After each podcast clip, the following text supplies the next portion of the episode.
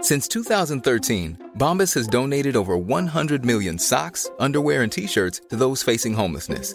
If we counted those on air, this ad would last over 1,157 days. But if we counted the time it takes to make a donation possible, it would take just a few clicks. Because every time you make a purchase, Bombas donates an item to someone who needs it. Go to bombas.com slash ACAST and use code ACAST for 20% off your first purchase. That's bombas.com slash ACAST, code ACAST. This podcast is part of the Planet Broadcasting Network. Visit planetbroadcasting.com for more podcasts from our great mates.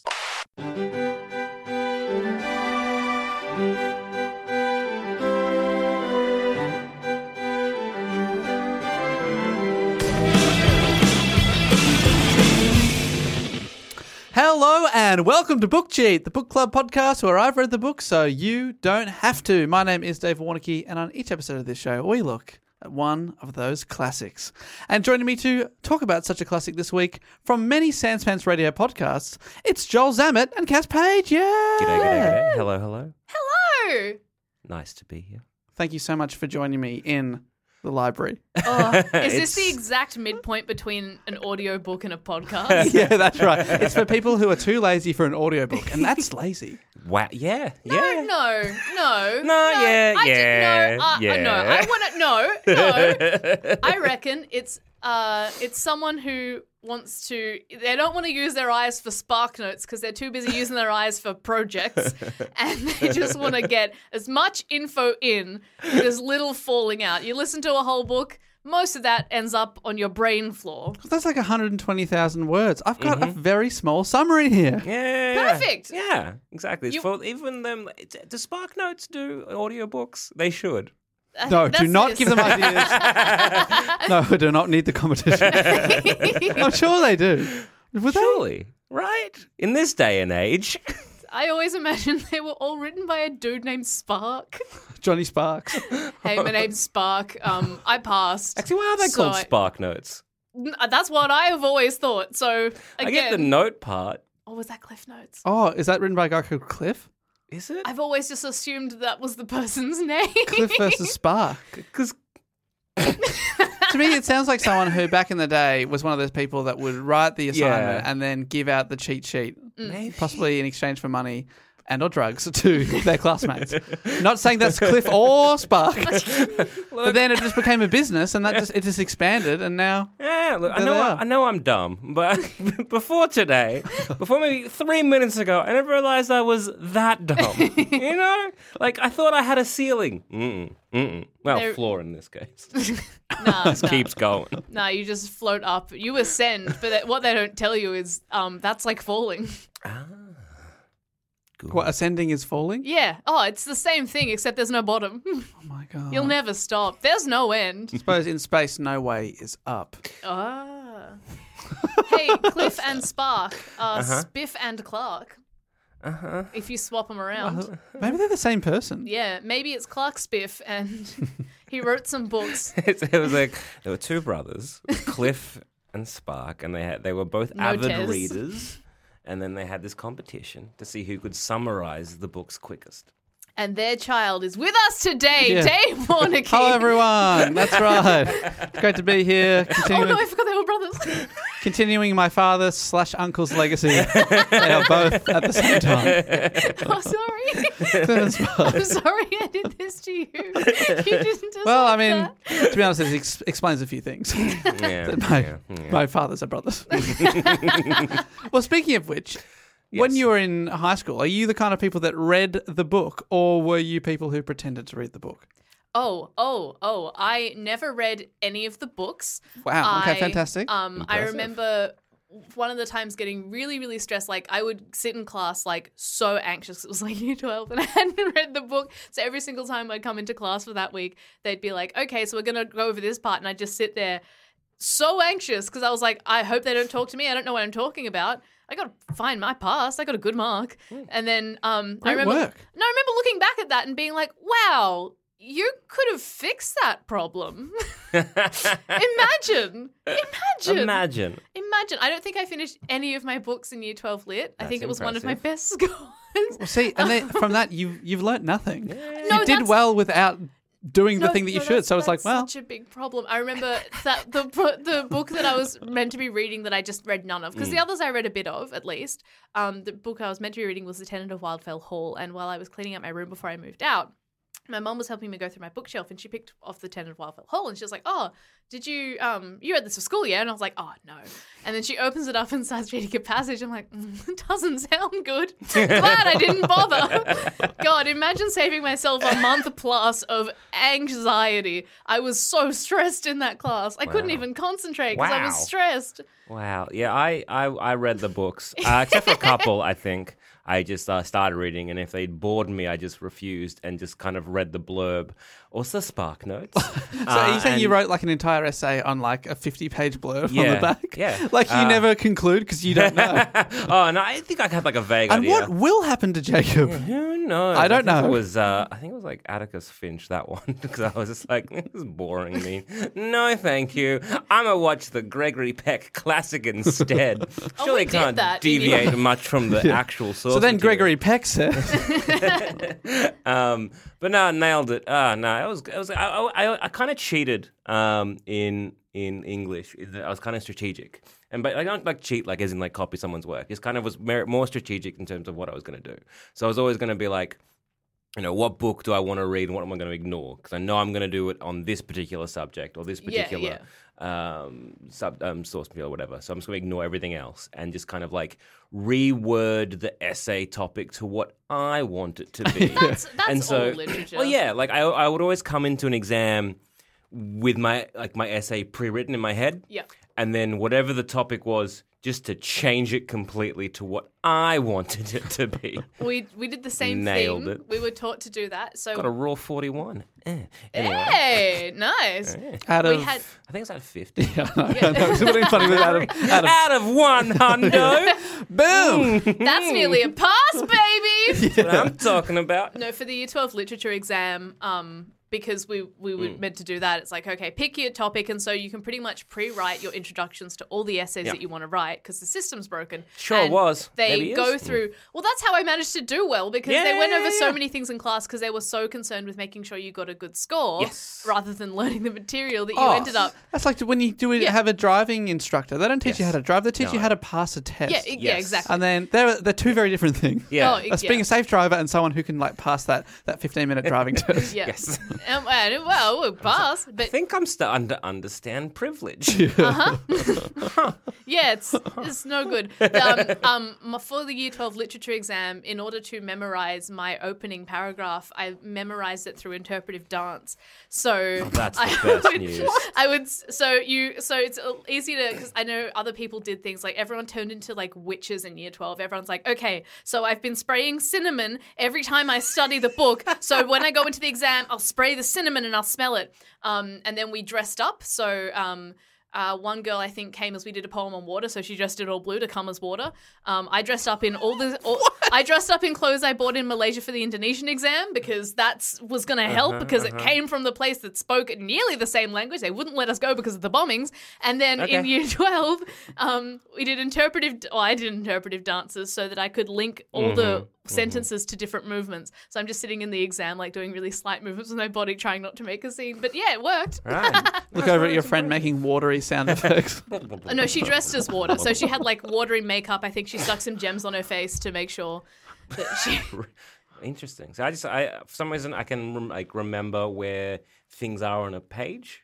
So like spatially, Oh. so I could remember where quotes were spatially, and that would sort of how I would do it in an exam. Just kind of flip through it in my head, Let's see in this- my see- memory palace. Your memory palace. Yeah, yeah. I've just remembered. I also, um, when I lived at home, I had a chandelier above my bed, and another technique I Ooh, would fancy do. do. Oh yeah, it was very fancy. This Um, is the west wing of your home. perhaps twerk. Um, no, Not allowed to ask about the West. Wing.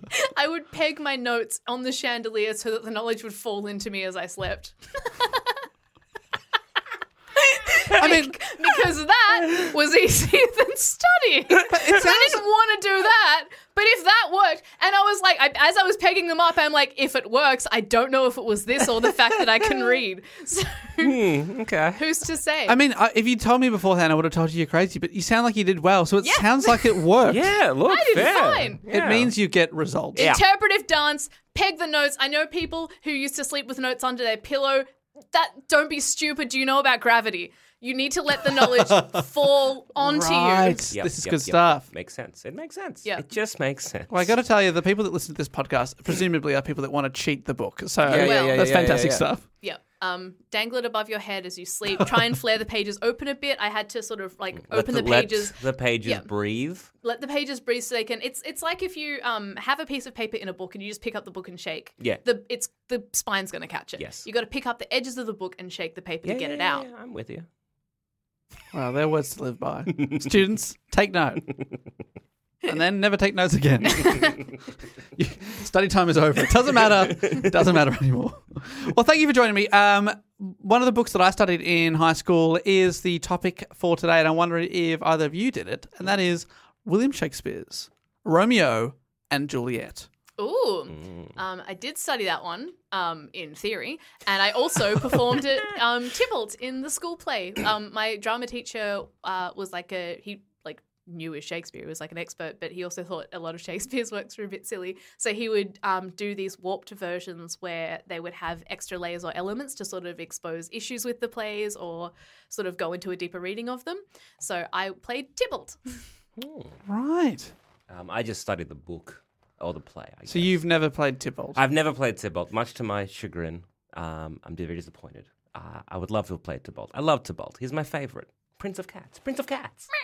So, but you, so you both studied in school. How much do you remember? And did you actually read this one, guys? I did read this one. Uh, No, fantastic. I mean, I think system I, works. I remembered, or I think I read and paid attention to Macbeth probably more than I did um, Romeo and Juliet. They were the two that I did at school as well. Actually, right. yeah, yeah. But I think yeah, Macbeth. I think I preferred, and I think I like a lot more than Romeo and Juliet. But I do remember a good chunk. I think if it's like, I feel like I, my memory is like like a surface layer. If you kind of just like, if I need something to disturb it, and I'm like, oh yeah, now I remember. But right now it's like. Scene missing, scene missing, scene missing, Yeah, scene yeah. missing. And- a priest Oh, scene missing. you remember the priest scene, and that's it. and what a sexy scene that is. And we will get to that. Um, so this uh, podcast runs basically on suggestions, and this book or play, as it were, this week has been suggested by a few people. And thank you to Sahara B from California. Hey, from sunny Calais. Yeah. I can't even read a map. Uh, Connor Allens from Plainfield, Illinois, also suggested this. And finally, Johnny Dawson from Leicester in the UK, who said, "quote I, I asked why should I do this?" And he wrote, "Because Dave told me he would." I do All not right, remember well, this that's- conversation, Johnny. I'm so sorry. That's nice that if, you we, had this conversation. if we've met or you emailed, I don't know, but I'm doing it. I All follow right. through. I read that and I was like, "Well, I guess I said I Yeah, would." made you a promise. So I, I shouldn't say that because now people will always write. You said you do this, and I'll just be like, "Yep." said, probably. I just have a bad memory. yeah. Uh, so, Romeo and Juliet is a tragedy by William Shakespeare, believed to have been written sometime between 1591 and 1595, meaning it's one of his early plays. But it is still one of his most adapted and frequently performed, and obviously frequently studied, at least Yes. in Victoria, Australia. Yes. So this play starts with a prologue. Love a prologue. Hmm. A chorus of characters come out, speak in unison to put the characters into context, but also to foreshadow what we're about to see. And the opening line of Romeo and Juliet comes from the chorus, and it says, Two households, both alike in dignity, in fair Verona, where we lay our scene, from ancient grudge break to new mutiny, where civil blood makes civil hands unclean. And we're off, baby. We're Woo! off. We are. Oof, Yeah. Exciting. So, wh- They what, really set the scene for this comedy. Uh, Sounds great. Okay. Well, I always love a bit of a prologue, but isn't it set the scene, being like, "Ooh, what's going on? Ooh, Mm. two houses, you say? Ooh, Oh, I tell me live in more. one of those. It's a little bit of a little bit of a hook in case the audience decides to leave. so our play takes place in Verona, found in the north of Italy. It's not sure if Shakespeare ever visited Verona, but he set two plays there. This one, Romeo and Juliet, and also The Two Gentlemen of Verona. And he really put it on the map for the next 400 years. you check out check out that Wikipedia article. You better believe that's mentioned in- within the first sentence. Yeah, but if you go there, you can probably do some tours or something like the Yeah. Romeo and Juliet tour. Oh, this is where they die. This is where they kissed. there's many this places. Is the balcony. Oh, many places about to say claim Oh, that yeah. this is, this is the balcony. My bed and yeah. breakfast has the balcony. Come on in. Well, we're doing um some like renovations, uh, construction of like a a property, and we're looking at, like a balcony, and Really? and like this the style is called a Juliet. Oh, I love that. And it's just like, yeah, it's not like a full balcony where you go out. It's just like you have like one step and then you just have like little bars or whatever. So you can you stop, you know, falling. Like, "Ah."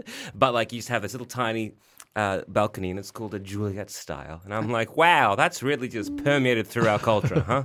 Rapunzel there erasure. it is. Yeah, right? What the hell? Uh, no, oh, hers was a window, I think. yeah, she didn't get a balcony. well, she had a Juliet. It- yeah. Oh gosh. See? Poor Rapunzel. Really put balconies on the map for the next 400 years. Uh, the chorus go- tells us that two noble families, the Montagues and the Capulets, have been enemies forever and hold an ancient grudge against each other. The chorus also tells us about, quote, two star-crossed lovers, aka lovers who are destined to fail. The chorus says these lovers come from opposing families and they will take flight and die, and that their death will cause their parents to bury their strife, that's another quote, and get over the feud That's pretty good. it says that the chorus says that this is what will be the, the plot of the next two hours of play, and then it starts. Imagine if every film opened like that. This is how it will fin- start. This Yep. is how it will end. Cool. Now watch it. It's fantastic. You know, I'm, I'm all for that. I'm, I don't, I'm, I'm, I'm not really for all this whole like spoiler culture. Let me know what happens. Oh, Let me yeah. enjoy. It's the journey, not destination. And I'm a big fan of this. I think I've probably said this before on this podcast. Films that start with a scene and then it flashes back, and then the whole film is building up to that scene. I instantly forget about that scene. Suddenly, it's there at the car crash moment or whatever, and they're like bleeding to death, and I'm and they've just had a flashback, and I go, "Oh yeah, the car park scene, Ah, yeah." But I, I imagine everyone else is like, "Oh yeah, we s- see what's co- what's happening here," but I completely forget every single time. It's so fun. yeah, it's more honestly, it is more fun, Yeah. and you go, "Bravo, well done." I know for me, I never mind uh, like TV shows like RuPaul's Drag Race, like uh, ones that have a like basis in real life. Um, I never mind finding out the ending to those. I'm like, no, it happened. Like if anything has any true story element, I'm like, no, no, tell me. But then it's like it's still really fun to get there because it's Hmm. always like, oh my god, how? Mm. Still entertaining. It is like, well, you know, we've watched Chernobyl, the HBO miniseries, Oh, several times Yes, together. several Uh, times. Several. Yeah, yeah, Yep. yeah. Wow. Uh, and it opens, you know, with like basically of um, the main scientist, you know, taking his own life and like explaining all the kind of things that went wrong. And then it kind of flashes back as like you know the uh, reactor already explodes, and you, because uh, listening to the person who wrote it was like, look, if we did this, and it's based on true like true story, Yeah. and like if we just didn't say anything like that in the first episode and people enjoyed it, they'd Google it and be like, ah, well, we know this is happening. Ah, this is happening. Oh, why isn't that? And they sort of already knew. So it's like, well, let's not bury the lead. Let's have it there front and center. And they take And- control of the way the story Yeah. unfolds then. It's very, very good. Highly recommend it. I guess like Shakespeare does with his choruses, and that way, I don't know. It's it's all word of mouth with plays at that stage. so you see your friend is like, "Oh my god, it's this story of these kids dying. It's so good." You're like, "Kids dying?" They're like, "Yeah, Yes. they were in love. Yes. They were in love." Oh my god, I'm seeing this. Sounds cool. Also, because I don't know the wor- the wording of it. They're like, "Yep, they'll they're- they'll die and everything will be good again." And then as they're going, you're like, "Wait, wait, is this how they die? Well, no, wait, oh, oh, oh, no." uh." It must have been so stressful to see. Yeah, I bet this just completely takes any stress away. You go, yeah, they will die, but we don't know how. And that's, I suppose, the interesting part. Yeah. Yeah. I want to know how these kids die. Mm. Yeah. I agree. I, I Please kill some kids in front of me. Yeah. Yeah. Yeah. I want to know how they get there. How they do it. only men though. Oh, yeah. Yeah. Yeah. Okay, I'll uh, make some changes here. Um, I was. Do you reckon they teach this in schools to teach kids not to be stupid? yeah, to not be fickle and not be like, I'm going to marry my year nine boyfriend. You're probably Don't. not. You're probably not. Certainly don't kill yourself over him. Probably. Yeah. Maybe. Uh, Didn't work for me. I'm dumb. I still feel stupid and I Yeah. studied it. Yeah, yeah, yeah, yeah. yeah. Let's flash back to five minutes. Yeah, th- no, there's going to be half and half. Half of them are going to be like, wow, why did they do this? That Uh. was stupid. And the other half's going to be like, it's beautiful. They were in love. Beautiful in love.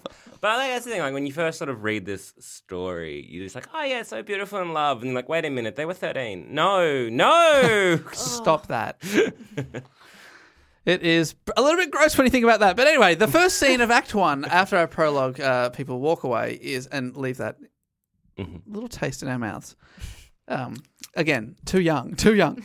The first scene of Act One is two servants of the Capulet household named Samson and Gregory walking the streets of Verona talking smack about the Montagues. Hells yeah, biting their thumbs and whatnot. Yes, very, very true. And I love that even uh, the servants, who are obviously just like, you know, glorified paid slaves at this time in history, they even they hate the other family.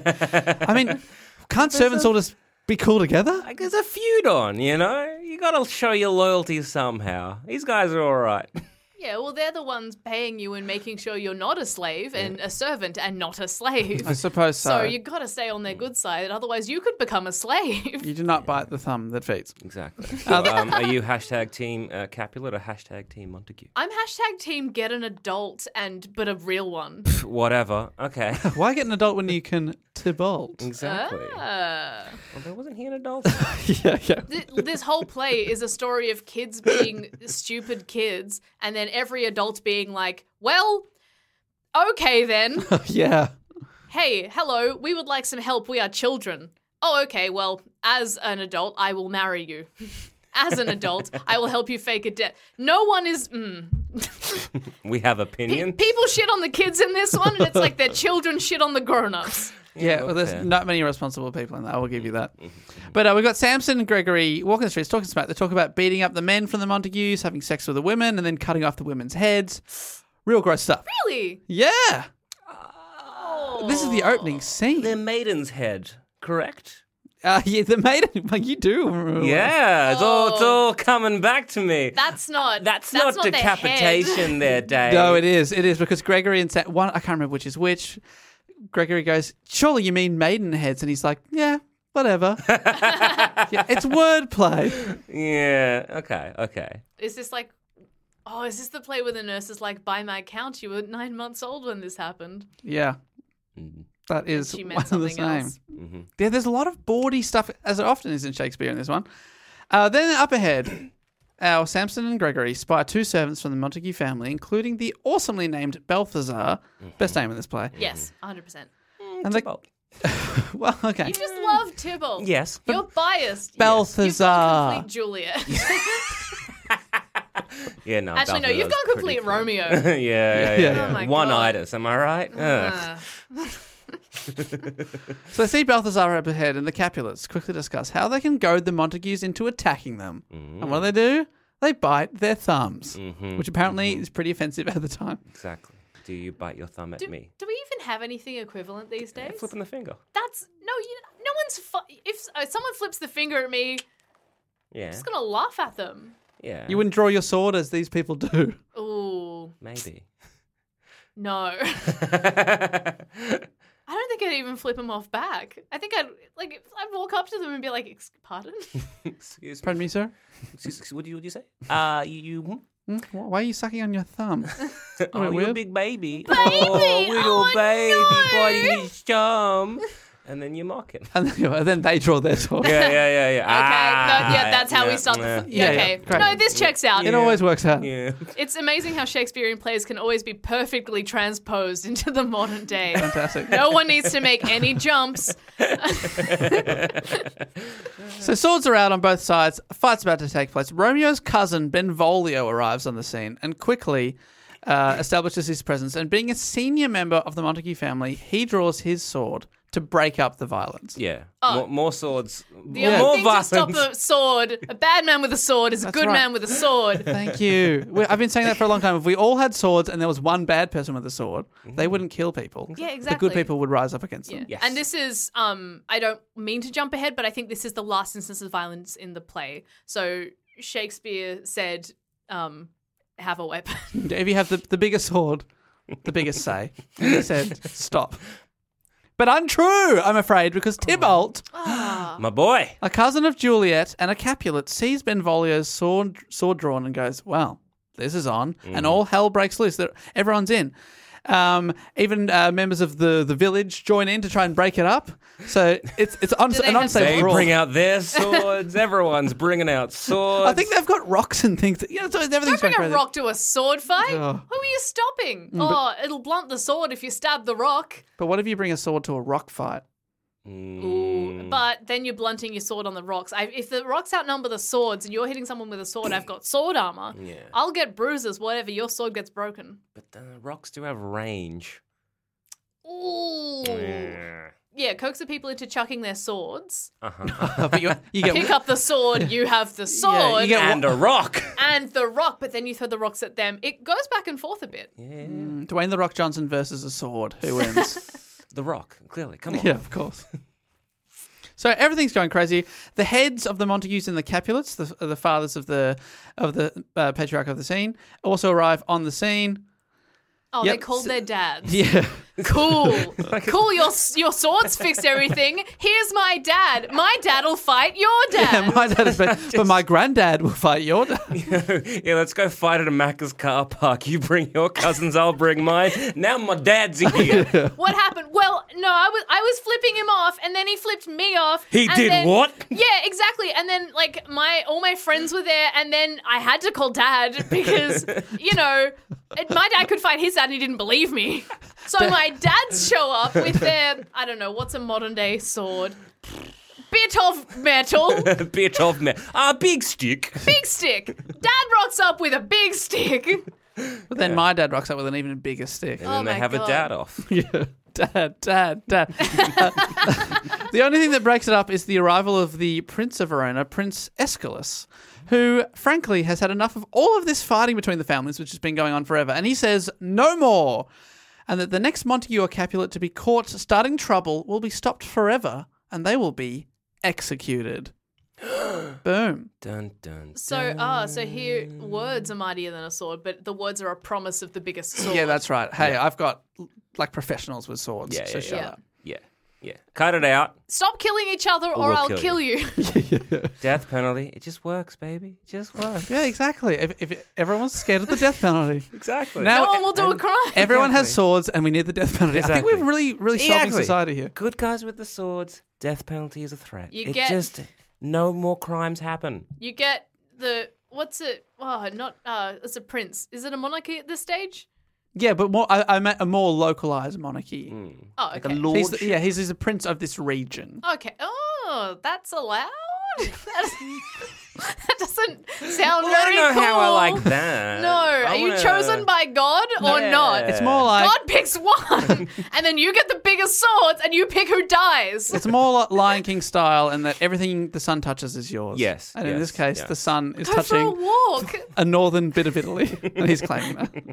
Well, the sun is Oh, pretty unless on- they're in a valley. No, Uh, yeah, yeah, no, yeah, Prince yeah, of the. yeah, was he yeah. a Valley Prince? Yeah, oh, he's the It- prince of the uh, valley. He's no. a valley girl. it makes sense, but I hate it. It's not just. Oh, well, this opening scene ends with the opening scene. We've just gotten the opening. It's always the longest, don't worry. Because it's Uh, setting everyone up. It ends with Romeo's cousin, Benvolio, telling Lady Montague that her son Romeo has been a bit down lately. He's not sure why, but he'll investigate and suss it out. How old's Romeo at this stage? He's just being hormonal. It's a mi- mid teens, mid teens. Oh, it He's a checks. couple of years older than Yeah. uh, Juliet, who was Oh, 13. That's. Oh, yuck.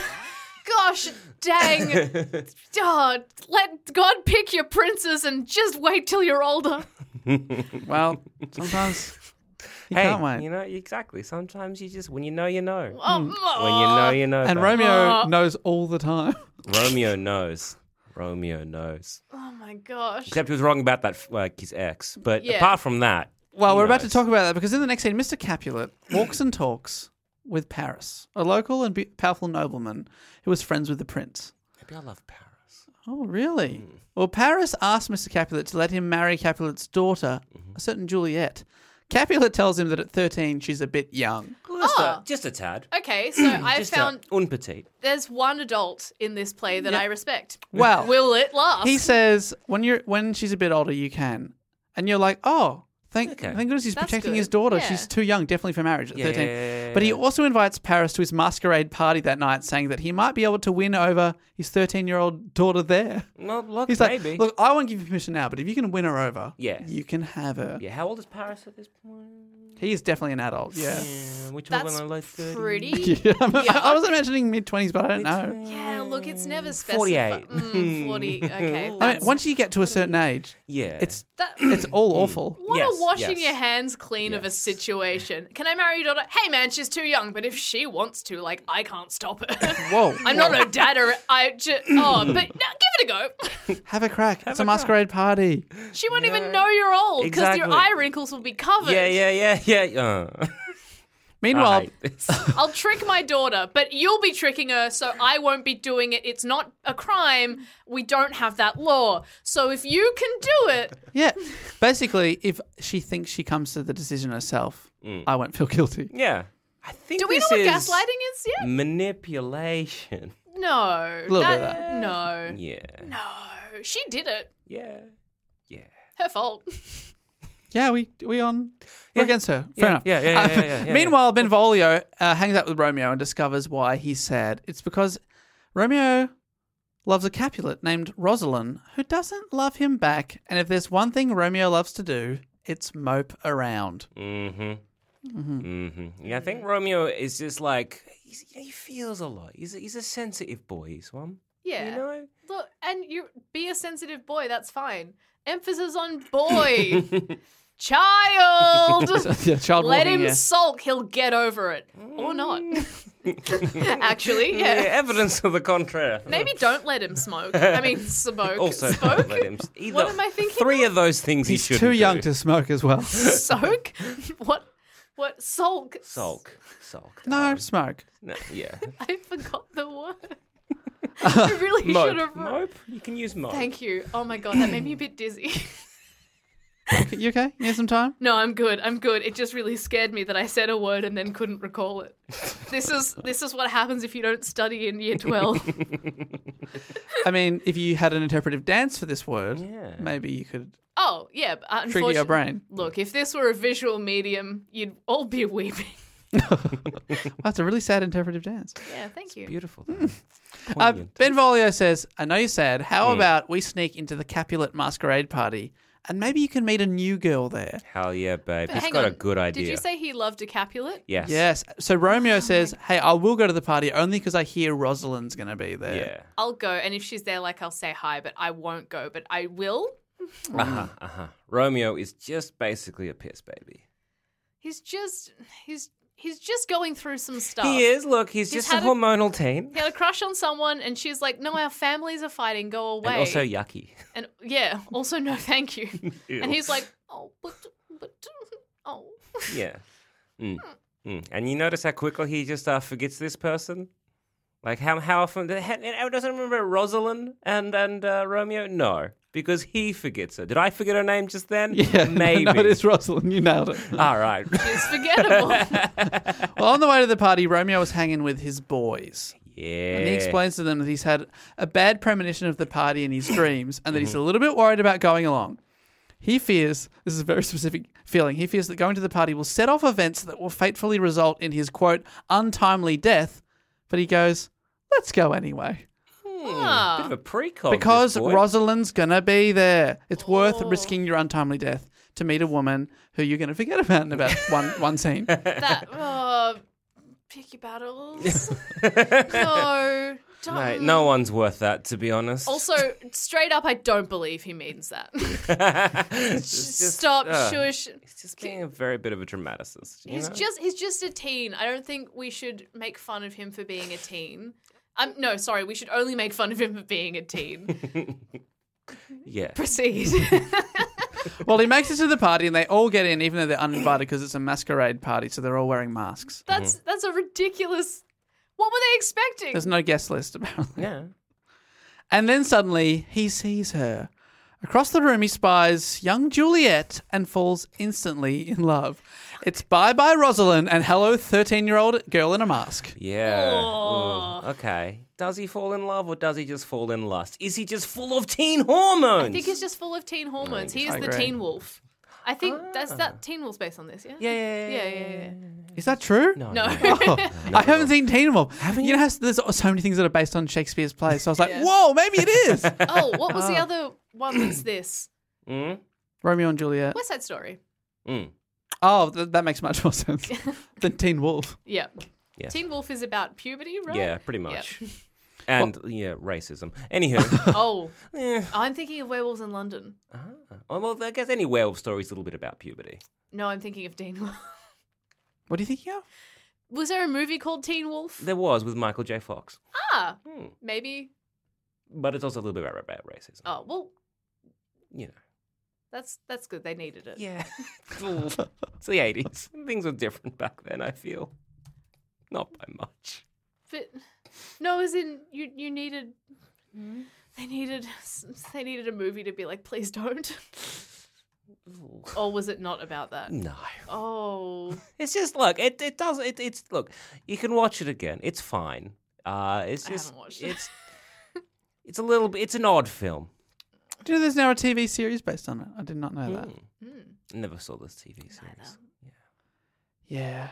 We'll give it a miss. All right. So, make it into the party. He's seen her. He's infatuated, and he can't take his eyes off Juliet. But my question to you is: Is falling in love with someone wearing a mask cheating? Because that is like falling in love with someone wearing sunglasses. We all look hot in sunglasses. oh, I got a bad Agree. face. No, I don't look good in sunglasses. No, sure, everyone looks hot in sunglasses. Yeah. You take them off and you go, okay, Ah, yeah, those No, no those peepers, those are yours. Ah. Hmm. but but a mask, a mask that's covering up even more of your face. He thinks he's fallen in love with this girl based on sight alone. What kind of mask was she can't see- wearing though? That's what I want. What kind of sexy mask? Well, that's open to your interpretation as the uh, play's director. Okay. Oh, okay. okay. What mask okay. would you put Juliet in to make a boy fall in love with? Well, the most a recent child? picture I've seen of someone in a mask was a photorealistic mask of Danny DeVito, and that's all I can think of. If he fell right in love now. with that, that would be, or if he fell in love with like those the Groucho Groucho. oh yeah, yeah, Glasses. Groucho mask kind of thing. I Yeah. He's love like, a girl with a sense Oh of my humor. god, she's so hot. She takes it off. He's like, oh, you don't have a mustache. Oh, that's Uh, Really like disappointing. the big nose and the Well, he's fallen in love with her Okay. despite the Danny DeVito mask. Mm. Is It there will an cause un- off. Is there a specific unmasking scene? Uh, no, no. Well, Is it confirmed that they ever take the masks off? the the rest of the play, they're all wearing masks. is that a, is that a director's interpretation? Well, if you're directing the play, yes. Hey, I like that a lot. Mm. Welcome to the masquerade Oh. ball. Or how about this? In your interpretation, it could be that masks are normal, and Mm-hmm. at a masquerade party, you take them off. Okay. You see people's faces for the first time, you don't recognize them anymore without the mask. So you can sneak in, and then at the end of the party, you put the masks back on. Ah, okay. Okay. See, I was liking the idea of more of like a, a crossover with like say Point Break. Everyone just wears like president masks, They're all presidents. and then you just be like, "Yeah, oh, I love me that Reagan-looking girl," and she takes off a mask. Like, I guess I just like Reagan. He continues on. well, Ro- Rosalind. eh? Romeo walks across the party. He's completely forgot about Rosalind. He's walking towards Juliet, and as he's doing so, Who? Earth? Tybalt, a Capulet, your favorite, Yes. recognizes Romeo's voice and orders his servants to bring him his sword. Mm-hmm. He wants to take revenge for what happened in the street earlier. Mr. Capulet, uh, the big dog of the house, sees this and demands that Tybalt keep it in his pants, his sword that is. He doesn't want the party to be ruined or to annoy the prince, so Tybalt swears revenge but lets Romeo continue to hang out at the party. Mm. He's a bit like, oh, why I order? no, this is another good look. Mr. Capulet has lost some good favor with me, to be honest. But this is a good one where it's like, oh my god, stop fighting. Are you serious? No. This again. We're gonna get in trouble. Don't. yeah, don't. I want. He's like, hey, this feud that we've been had for a million years. Mm. I don't want to ruin my party, and I don't want the prince to get mad. Don't do it. No, It's my party to bolt, so shush. Capulet is my favorite adult, and he's Mm-hmm. still not good. It's still not good. He also says Romeo's got a good reputation and we don't want to. Yeah. You shouldn't Romeo's attack him at chill. this party. Romeo wasn't even in the fight. Ro- Gosh, okay. So Romeo's allowed to walk across the party and he walks up to Juliet, grabs her hand, chats her up. she responds with some epic flirting. There's a lot of back and forth here. Mm. Bit of Shakespearean language Mm-hmm. flying left, right, and center. Then uh, they kiss twice. Oh, no, still Oh, masked by this point, yes? Yeah, still masked. So you don't want two long noses, otherwise that's really difficult. Just, I know they used to. The masks were like, um, like a heavy form back then. They were like casts, right? So they were uh, hard. Just kissing someone and just hearing the little click, Clunk. click. clunk, clunk, Smashed off my nose. clunk, clunk. Then uh, Juliet's nurse arrives, Mhm. basically her assistant and nanny all in one. Yeah, because she needs a nanny because she's a Hey, child. Charlie, Hello, can I marry this girl? Well, just ask yourself, does she still need a nanny? if the answer is yes, walk away. uh, the nurse gel- tells Juliet to go and speak to her mother, and uh, Romeo, who uh, asks the nurse who his new love's mother is, he's like, oh, she's got to go talk to her mother. Who's who's her mother, by the way? Not, not who is she? That's fine. Well, his heart breaks when he realizes that her mother is a Capulet, meaning that Juliet is a Capulet. He's fallen in love with another member of the family that he, the one family in town he's not allowed to fall in love with. She's got a thing. Yeah, I- like it's- he's got a type of like either you know things he kind of or if he's growing up in a household where you're like you know those Capulets with their you know with their red hair. And brown eyes and beautiful porcelain skin. And he's just like, you know, constantly hearing like Yeah. his parents and cousins describing maybe the physical characteristics of all the Capulets. Are like, hmm, maybe I like that. maybe this is his way of getting back at his dad because he's a teenager. Oh, Yeah, that that's too. right. Yeah, yeah, that Yeah. is also yeah. yeah. Cop that, Dad. Well, the party is over. Romeo has to go. And after he does, Juliet inquires to the nurse who that masked man was. Mm-hmm. She asks the opposite question. Her heart is also rocked when she realizes the man that she too has fallen in love with is a Montague. End of Act One. It sucks. They both fell in love. But That's- hey, That sets, sets up this story. How are we feeling at this point? um, disappointed in both of them, to be honest. They're Like, kids. but you know what? They're kids. I guess they're exploring their emotions, and They're- that's fine. They're just kids. I am disappointed with all the adults and everyone who's like, I will fight you with my sword. yeah. With my sword. yeah. my sword.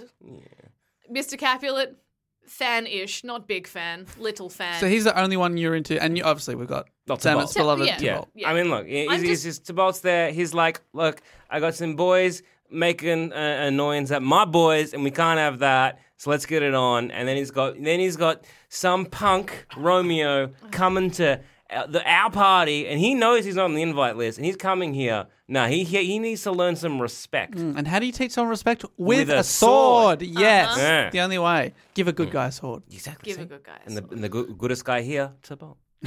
Well, at the start of Act Two, we hear from the chorus again, who tell us how in love these two young'uns are, and despite this, their circumstances with their families, they're both determined to make it work. And on the way back from the party, Romeo. I mean, I am updating the language slightly there. Yeah, yeah, yeah, yeah. yeah. No, well, it's gr- that's great. Well, that's it. I reckon, like, if there was no family feud, would they have even fallen in love? Oh my god, no. No. No, they would have seen each other at school and been like, ew. Yeah. Yeah, oh. honestly, what would happen? He, he would have been like, "Nurse, who's that woman's mother?" And he, she would have been like, "Oh, that's Trisha." And he would have been like, "Oh yeah, oh, yeah. cool, yeah, gotta go." Cool. You wouldn't have thought twice about it. Yeah, because it just seems Romeo likes what he can't have. Mm. You know, he likes that forbidden fruit, as it were. He likes going after, you know, the opposition. He's getting a slightly more accessible yet still forbidden fruit this time. Mm. The first time she just didn't like him. This time it's like, oh my god, she likes me. Okay, time for crime. I reckon he should have gone for Mrs. Capulet, I reckon. the most forbidden of the fruits. Mm. Yeah, but she probably wouldn't have liked him back. Mm. See, that's he has to find his sweet spot. Yeah, yeah. Oh, yeah, some, yeah, someone, yeah. who's someone who's young and impressionable, not only thirteen. oh no. Oh. well, on the way back from the party, Romeo can only think of Juliet and ditches his friends to jump the wall that surrounds the Capulets' garden. Mm. He sees Cool. Juliet. Has any of his mates been like, hey, what about Rosalind? Any- You remember her? You Yeah. Remember her? You remember how, you f- you know, how I don't how, like, care about her sad anymore. You were? You She's were- dead Yeah, to okay, me. no, but okay, that's So, wow. so they do call him out. There is a mention of of Rosalind. I don't know if it's to him. I can't remember. Someone definitely mentions Rosalind later. Mm. Ah. Oh, it, sorry, that's Friar Lawrence, our priest we're about to meet. Um, yeah, he definitely is a bit like, uh, hang on, didn't you love someone else? Anyway, Yeah, yeah, but uh, So you so a child baby who is a baby child. yeah. On your baby, you always fall in love. Notice that. You notice that. You notice how you keep falling in love. You ever yeah. considered this isn't even what love is. You just Yeah. don't know what to call like yet. Yeah. yeah.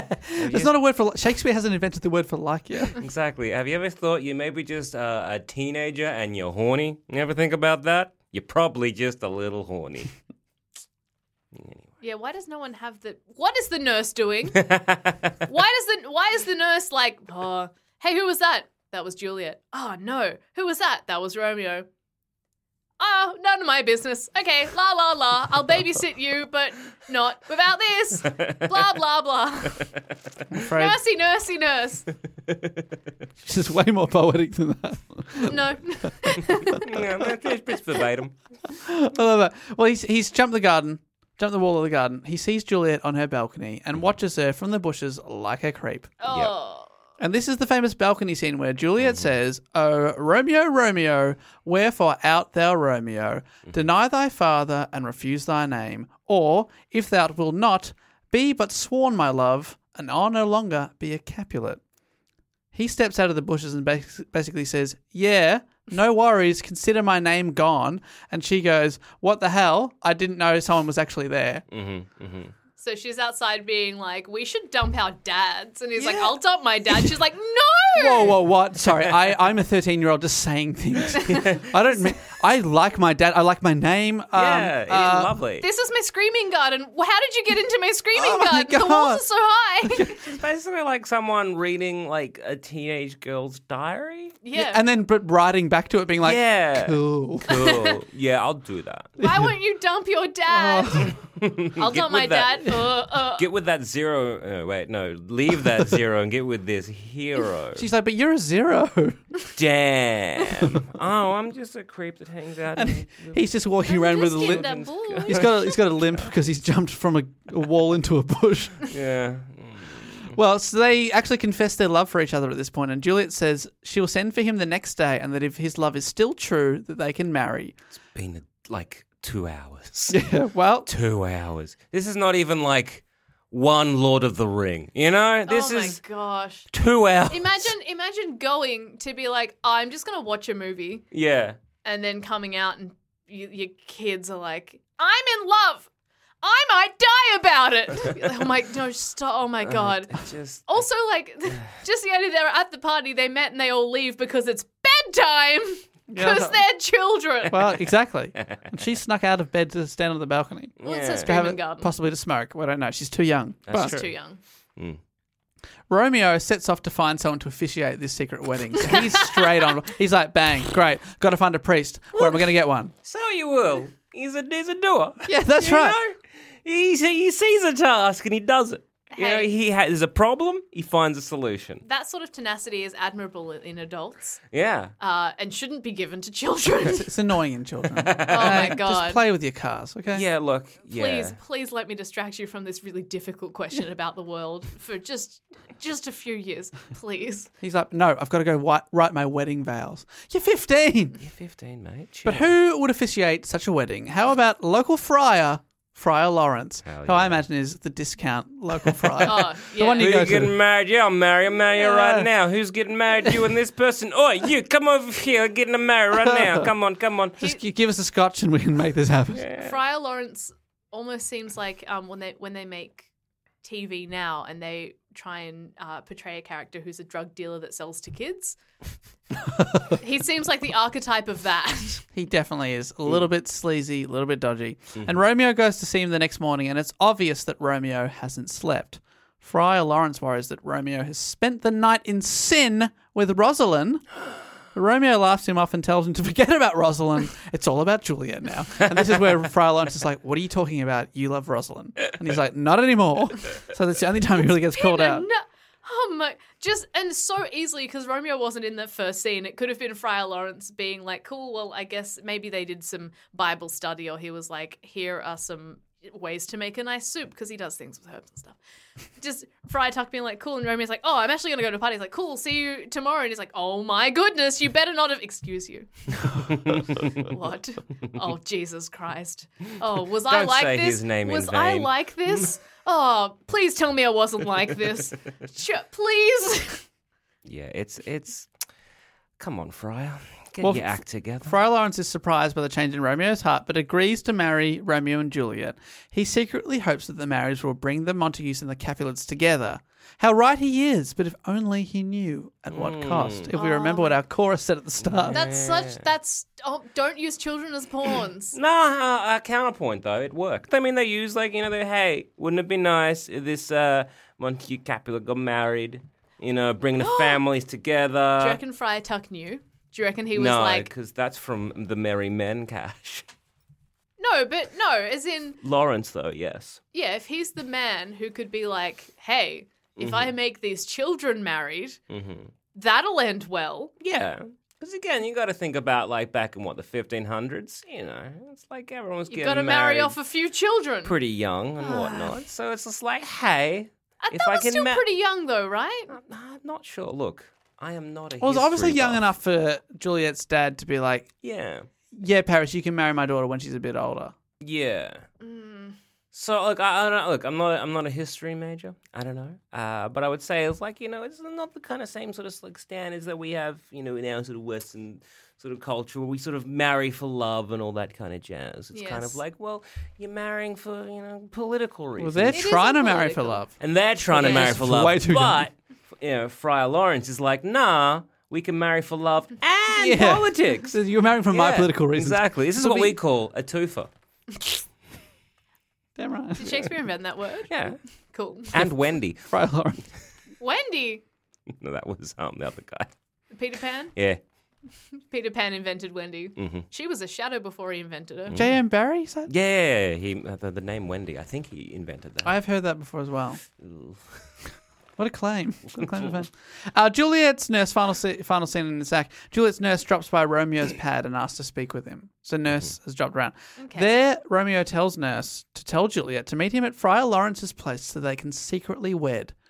The nurse passes the message on to Juliet, and the two young lovers do get married. So really, it's the nurse's fault right now. The, the nurse and Friar Lawrence are the two adults in this situation that have both said, "No worries, you can get tattoos." yeah, basically, and they're too young As for long tattoos. as you drink in the house, I'm okay with Yeah. it. Uh-huh. yeah, yeah. That said, though, no, I'm kind of on the nurse and the, and the friar side because they they don't think this is going to end like this insane, right? They don't know the end. Have they heard the chorus? I mean, Oh, evidently What? not. That's But true. their their their best intentions are like, look, they're dumb kids. If we marry them now, before they start hating each other, They end we the can feud. we can uh, end this feud. Or maybe Let's they've all got do it ulterior motives. now. They're like, oh, well, living in this shoot has been real bad. Exactly. This- Well, the feud kind of sucks. I can only assume that there's a lot of bloodshed in the streets that we're just not hearing about. Yeah. And it's just a bit of a pain in the ass, especially for the prince. Hmm. So it's just like clearly it's been a hassle because it's it's, it's you know uh, transcended generations.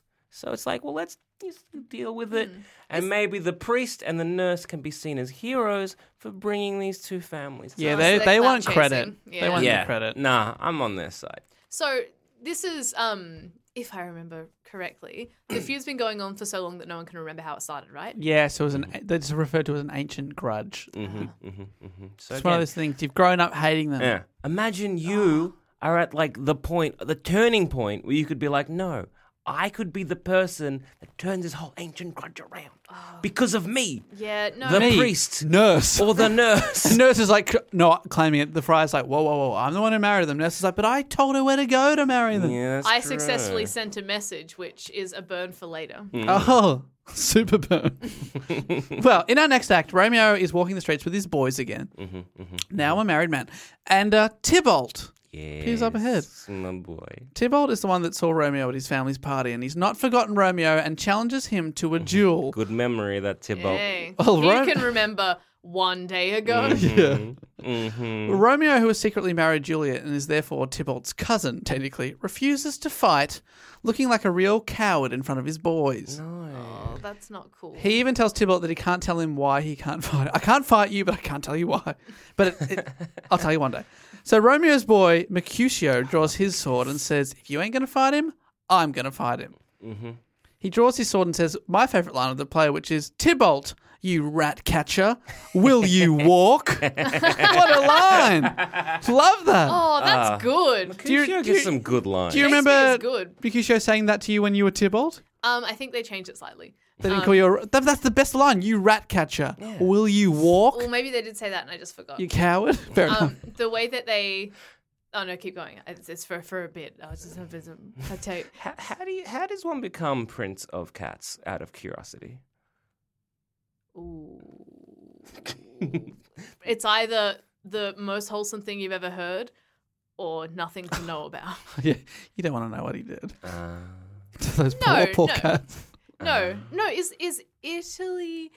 Oh, I'm getting my Europe facts mixed up. I know there's a place in Europe where, um, the cats mm-hmm. Hmm. choose a place, and if you move, the cats stay there because the cats cats are seen as property of a house. huh. They belong to a house, so if you, you might move in somewhere that has cats. uh-huh. Is it So perhaps maybe a he- double entendre though? I hate that. Just curious. I hate that. Well, fortunately, gradesaver.com has an answer for us. Mercutio refers to Tybalt as the good king of cats or the prince of cats because his demeanor and actions are much like a cat's agile, predatory, and territorial. All right. Tybalt is hot tempered and quarrelsome, as we see by how quick he is to engage in a battle. Cats are always pulling Hang swords on, on people. but that's savemygrade.com. This is the summary for kids. Yeah, yeah. fair- Actually, that's true. Not he has sex with cats.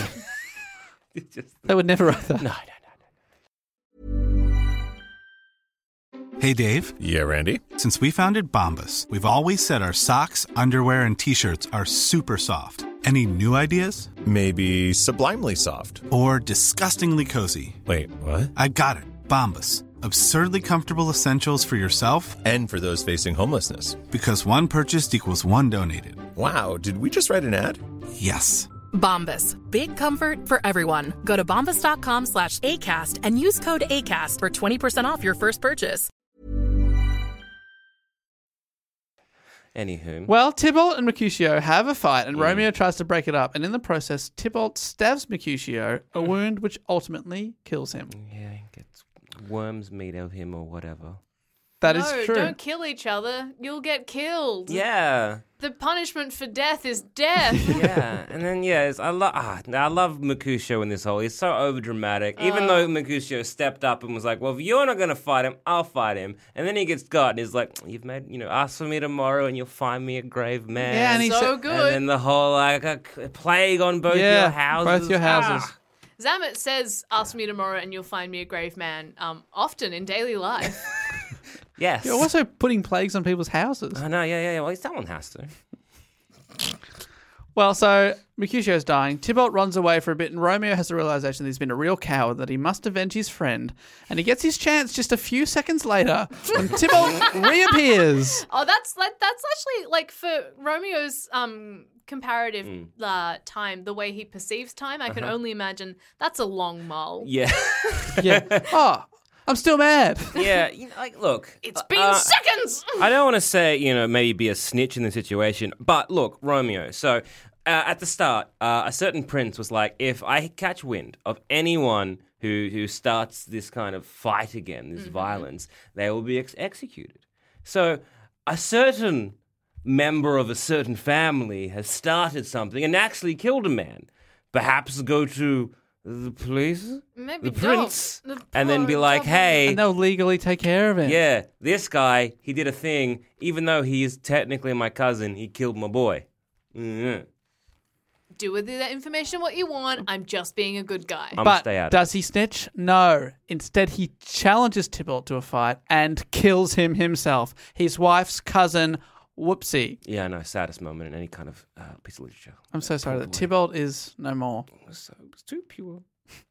Well, Romeo runs away, fearing what will happen to him because he's now also a murderer. Then the prince arrives and hears what has happened, and rather than kill Romeo, he decides to banish him from the city and says that if he does reappear, he will be murdered. Meanwhile, okay. so he's kind of he's banished him, giving him a second chance in a way. Mm, A small blessing, you know? Mm. He's, he's granted him a, a kindness. Uh, yeah, look. mm. Just don't come back. You've killed. Look, you've murdered someone. Just don't come back. That's pretty. That's pretty Just good. leave. Just, Just leave. leave. Just go away. Shoo. He's just Okay. lost his Verona privileges. That's, And that's kind of all right. You know, like in in terms of punishment and crime. eh, it's pretty good. Maybe, yeah. Ah, I thought, yeah, well, I- yeah. Yeah. It, it's not death. Yeah. Is it presumed death to be exiled at this time, though? it. Well, I mean, it's slightly better than death, right? Because he's just not with his family and his boys anymore. Oh no, his boys. He loves his boys. But my boys are my life. He just killed I for also his love my boys. wife. Yeah. My name is Romeo. I'm causing strife. I'm sure there's been a rap adaptation of this. I n- never want to hear it. Really, is a modern interpretation for any of Oh Shakespeare's God, plays. it just transposes perfectly. Don't need to. Don't need to make any stretches. Yeah, yeah. I see why they always age them up. Anywho, Yeah, yeah, yeah. It's never a 13 year old girl. Meanwhile, speaking of 13 year olds, Juliet is staying up waiting for Romeo to appear on their wedding night.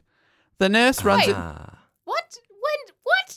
Yeah. Talk to me about time. Did this happen in the morning? And they were like, "Well, so in the morning they got married. And in the mid-morning, Mercutio died. At midday, he got in a fight with Tybalt. At about 1.30, he got exiled. Yeah. And then at about two o'clock, Juliet's like, can't wait for my wedding night. exactly. Busy day. just the idea that like we'll get married in the morning, and well, um, we are children, so our understanding is that sex can only happen when it is dark."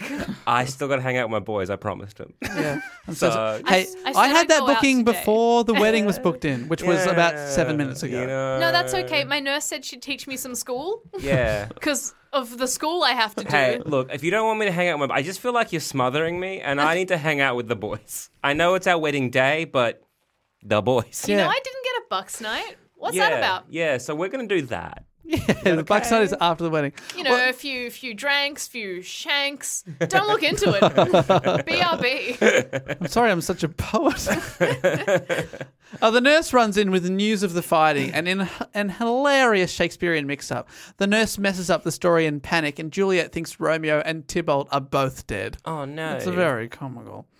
Finally, she works out the truth and is so overjoyed that Romeo isn't dead, and that Romeo's banishment is w- worth uh, is worse than thousands of Tybalts. uh-huh. Her cousin, who just died. Yeah. Ouch. Rude. She's Uh-huh. Are they like, close though?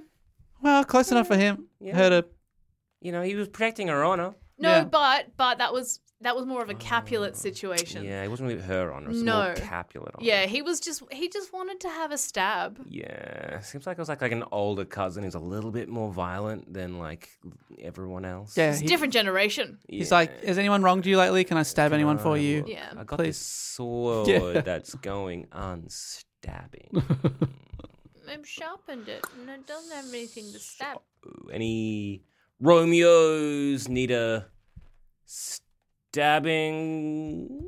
He just literally like when we did the when we did the play in high school where I played Tybalt, they Mm-hmm. were like, "So for the play, you are just furious. Your character, because it was um like the first half was a comedy, and, then- and then after Tybalt dies, it becomes a tragedy.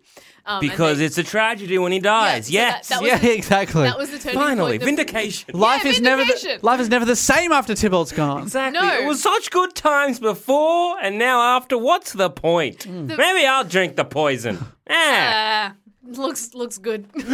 um, yeah. So the whole point of the play was to be like the first part is comical, being like, "Oh, this is silly," and then the second half is being like, "No one took responsibility, and a lot of bad things happened because people didn't think."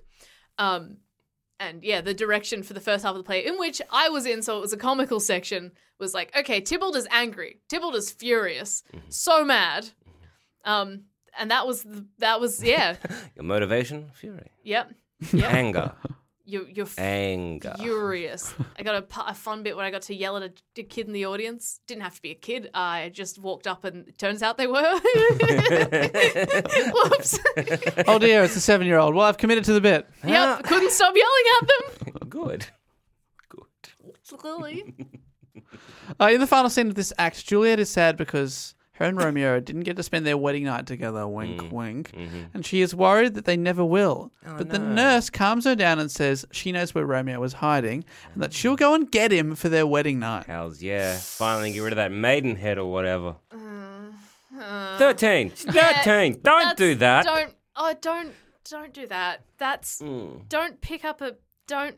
Mm, All right, well, we'll gloss over it. They spend the night together. they do, but the next morning, Romeo escapes via a ladder, knowing he can't be seen or he'll be killed. So he sneaks out before Mm-hmm. uh, basically daybreak. They have a tearful goodbye, and both notice each other looking pale, as if they're dead, they say. Bit of foreshadowing. Man, there's Ah. Romeo and precog. Just saying. He's yeah. got the Well, gift. Juliet notices as well. Maybe she's just trying to fit in. Yeah. She's like, You look pale like a corpse. He's like, You also look pale. we are such a hot couple. Damn, we have never seen the sun. We aren't working in the f- field like those peasants. We're too rich. Mm. The only times I've been outside have been to kill. you have never left the tower. when um, is there a point in which we will see Juliet outside of a building? I Or can't think of a not. time where we ever see her outside. Huh. Maybe she's a vampire. Yeah, she is outside on the balcony at night, but I am not counting that No, but because that's it was at for night. a scream garden. Under and moon. yeah, Full moon, I imagine. Yeah, yeah. Man, I'm, why don't we have a scream garden? we'll get one. Okay. Well, then to finish off this act, before before the uh, curtain falls for the first half of the play, Lady Capulet comes in and tells Juliet the good news: she is to marry Paris next Thursday. Finally. Uh, does she come in? Is that is she saying that to really prove it to everyone else that that's going to happen? Is she like, hey, cool news, your dad buckled. Yeah, how good's this? Guess who asked more than once and got his way? you keen? Dad is a terrible negotiator. Yeah. Oh, no. Yeah. Juliet is very upset. Oh my god, no! Sorry, sorry, I am so sorry. Um, sorry. Hey, hey, wait until she's older. It has been three days. She's three days older. I Yeah. mean, time. Ha- to be honest, I think it. I think it may be even less than three days. Yeah, maybe a couple. It might be Maybe the next, just the next one day. day. It's the Yeah. next day. Well, yeah. actually, no. There's been two Yeah. nights. two, Two nights nights. because night balcony scene night night we Wedding don't night. talk about and then And now today. And now Okay. Paris breakfast Yeah. morning, him going, "Who loves your baby?" Yeah, yeah, yeah. It's like, look, so we've been, me and your dad have been talking, and even though initially you might have been too young. nobody does say next week Ah. i think that's something we're missing All right. So Maybe her fourteenth birthday is next week. We a don't week know. and three days, ten days. So in ten days, you're gonna be ripe. Well, Juliet. did you have to well, Juliet is not surprisingly very upset, and not knowing that she's already married to their family enemy who just murdered their cousin. Mm. Romeo.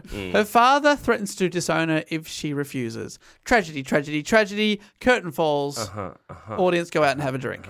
However, um, I just want to point out, uh, if you refuse and you get disowned, that's a that's a pretty good solution. I also have been thinking that. Right? Then you can also then be you would. exiled with your husband. Yeah, then Yeah, you're just like leave. sick. she's she's um still a literal child who needs yeah, a nurse though Yeah, so, yeah, so fair, fair enough. Once again, the, the the any kind of like you know pratfalls of her like thought process is just she's stopped thir- 13 by her being thirteen. yeah it's just i just keep coming up to that yeah, I know. you know It's like any kind of other kind of like, oh, why not this? Why not? Ah, yeah.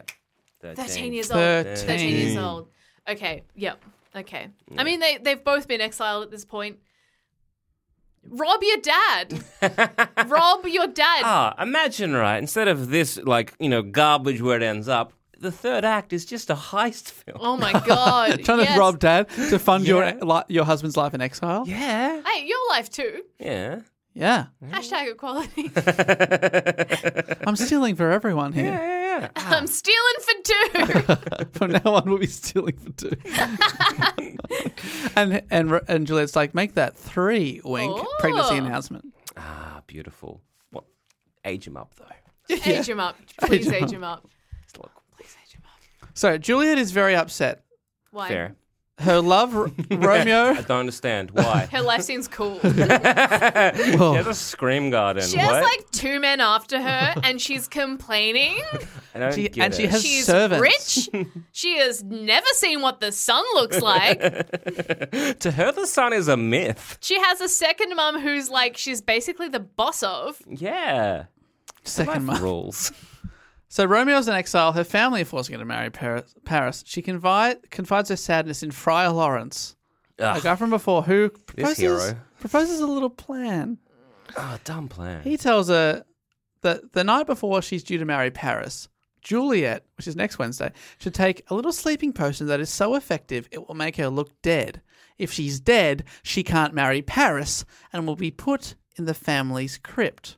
Mm-hmm. Mm. Whilst in the tomb asleep, Friar Lawrence will go and get Romeo from out of town, Mm-hmm. and he'll come back and wake her up, and together they'll sail off into the sunset and never look back because she's dead, he's in exile. It's very easy, plain, simple, clear cut. What could go wrong? Should I stop the play Uh-huh. Yeah, right yeah, yeah. now? Look again, See, Friar. mm, uh, so, okay, so, yes, uh, okay. So your your end result there is Yep. for them to to be exiled Yep, together. okay, Now okay. what what have we just heard, Friar? Okay, what have so- we just heard from the dad? What do you think, Friar? Could be an easier solution than testing your stuff on children. He's like, but I just bought this little poison. I You know, Oh, he's I just, wanna he know. wanted to just did use it. by poison. I did really want to use it. Is it okay if I? I mean, we can do your plan, but I just think this would be more fun. Like, wouldn't Yeah. it be more fun? And she's like, "My life's a movie." she's like, he's like, if this was a movie, what would you do? She's like, poison. Okay. drink the poison, I guess. But like, you know, the end result, if she just denies old, you know, un papa, then you don't have to do anything. she's like, "Dad, I'm gonna go." He's like, Oh, dang. yeah. Yeah, he's like, you're too young to go, but you're old enough to marry. Well, Juliet comes back to her parents. Now the, pl- the plan, she's like, she agrees to the plan, comes back to her parents. And now with the plan in action, she tells them that she's thought about her actions and she's sorry and that she's actually keen on marrying Paris. Great. She's like, I'm sorry I protested before. I'm keen.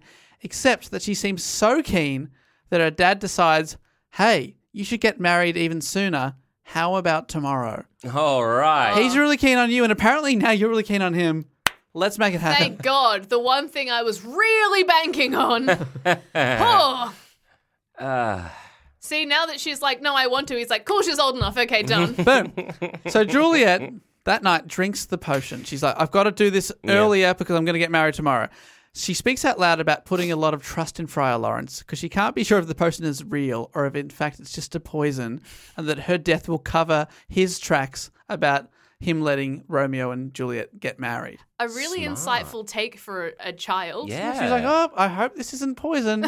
yeah. glug, glug, glug. Hope he's not trying to kill me Yeah. to make sure that he doesn't get away with crimes. Okay. Yeah. huh. that would be a really I- I easy wouldn't way have to. even thought about that, to No. be honest. I have. I've even even thought about that, and I've read this damn thing, and I kind of forgot about that whole situation. Yeah, she's like, well, and she even she goes, "Cheers, Romeo," swallows the potion. Oof. Because, like, from Friar uh, Lawrence's perspective, you know, it was just like, okay, so she needs to marry a guy. I've already married. That's a Oh, God. crime to get double You married. can't do that. She's 13. She will tell someone. She will tell someone. She she has is her too young. screaming garden. She will tell someone. She is too young to, to not tell someone, but old enough to get married. We all know Yeah, that. yeah, yeah, Yeah. yeah, yeah, yeah. So, oh, wait, maybe just kill her, the nurse, and Romeo. I'm off scot free. Trifecta. Was that where the word hat trick came from? Yeah, yeah, yeah. He invented that as well. God, he was a poet. Such a poet. Uh, the next morning, Juliet's supposed wedding day to Paris, she is found dead. Oh no. Quotation marks. Uh, Sad. Oh, that's so- that's no. bad. Uh, It's Does the good nurse we know? Don't do cremation. No. Her family and husband to be Paris are all very upset, and now instead of a wedding, they have to plan a funeral. Man, it takes a couple days. Oh, you'd think. Well, you'd think, but this, this, they already had this. the. They got the family. crypt and they already had the party. Yeah, like they're like, oh yes, we'll just move a wedding up a week. I could plan a wedding and like, I mean, a funeral in maybe you know two hours. yeah, oh, yeah, they just use the same catering. Yeah, Yeah. exactly the same. Why waste Everyone, the venue? um, dye your veils black. And Yeah, that's just all you come do. on. You just, take- Yeah. just take the strawberries off the cake. yeah, Suddenly it looks a bit morbid. it does. It's a horrible looking cake. Get the wedding topper, replace it with a mini coffin. Get the wedding topper, just shove the groom in so the wife is just lying down. Oh man, I was, I was like looking at like wedding toppers, um, and there are some god awful wedding toppers, and my favorite ones are always when it's like the wife or the uh, yeah the, the the bride dragging the groom away from a thing, and Oh. there are so many of these Like, like wedding a toppers. video game either a video console. Oh. game, fishing, uh, Oh. camping. Ah, there's just so many like just things like a tool shed. I love them Who's so picking much. that? Is the I wife don't know. picking that, or I is the don't husband know. going? This is hilarious, love, because you don't let me fish anymore. Yeah. I'm, su- I'm sure it would be the wife being it, being like, "Ha ha, this is what I signed up for," but he's into it too. Like, Yeah. Mm. you you can't pick that. Like, of all the fights to pick on your wedding day, Mm-hmm. you wouldn't do that. I will say my favorite wedding topper is an edible one, so you can, and just just the idea that you both like. Eating yourselves. Yeah, like I'd go to eat me. Mm. And I then am my a husband big would go to boy. Ah. eat me. And it's like, but I'm marrying you. I'm like, yeah, but but that that's me. I get to eat me. When else do I get to eat me? Yeah. Oh. I don't get to eat me very often. Fine, we'll have two sets made and we'll eat each other. Beautiful. And yourselves. yeah. yeah, oh, yeah, well, no, my dream is obviously to eat myself. Everyone Yeah, it's everyone. has that dream, it's not I'm weird. there, okay? But yeah, no, wedding toppers. What a, Yeah. what a trip. oh, gosh. divorce cakes? Have you seen divorce cakes? Oh, Oh, wow. Do my they have God, divor- capitalism rules. Divorce toppers? What are we talking? So well, some of them will be like, oh, they'll just be really violent. Some of them are the, the, the wife having like decapitated the husband or whatever, or the wife standing there with like, there's just blood all down the cake. Just divorce. yep. Wow, people are awful, aren't they? Oh, yeah. God. Good luck to you if you get married this weekend. Mm-hmm. All right. Yeah, yeah. Make Uh, sure you eat yourself. if you let your partner eat you, then you lose dominance. And that's what marriage is uh, a series of dominance. Well, in the final act, Act 5, we cut to Romeo walking the streets of nearby town Mantua, where he's been exiled. Mm-hmm. He's basically whistling to himself in a great mood. He's just awoken from a dream about Juliet, and life is filling up. How's yeah?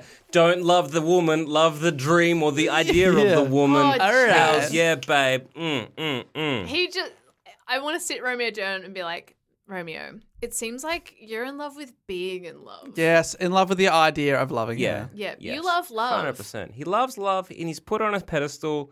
He's just put love on a pedestal. Good place to keep it. you got to I put mean, I it somewhere. guess, but he's just- Yeah. So he's whistling, he's, he's having a great time until his mate Balthazar arrives with some news. I'm afraid Juliet is dead. 'Cause Remember, that's what everyone thinks.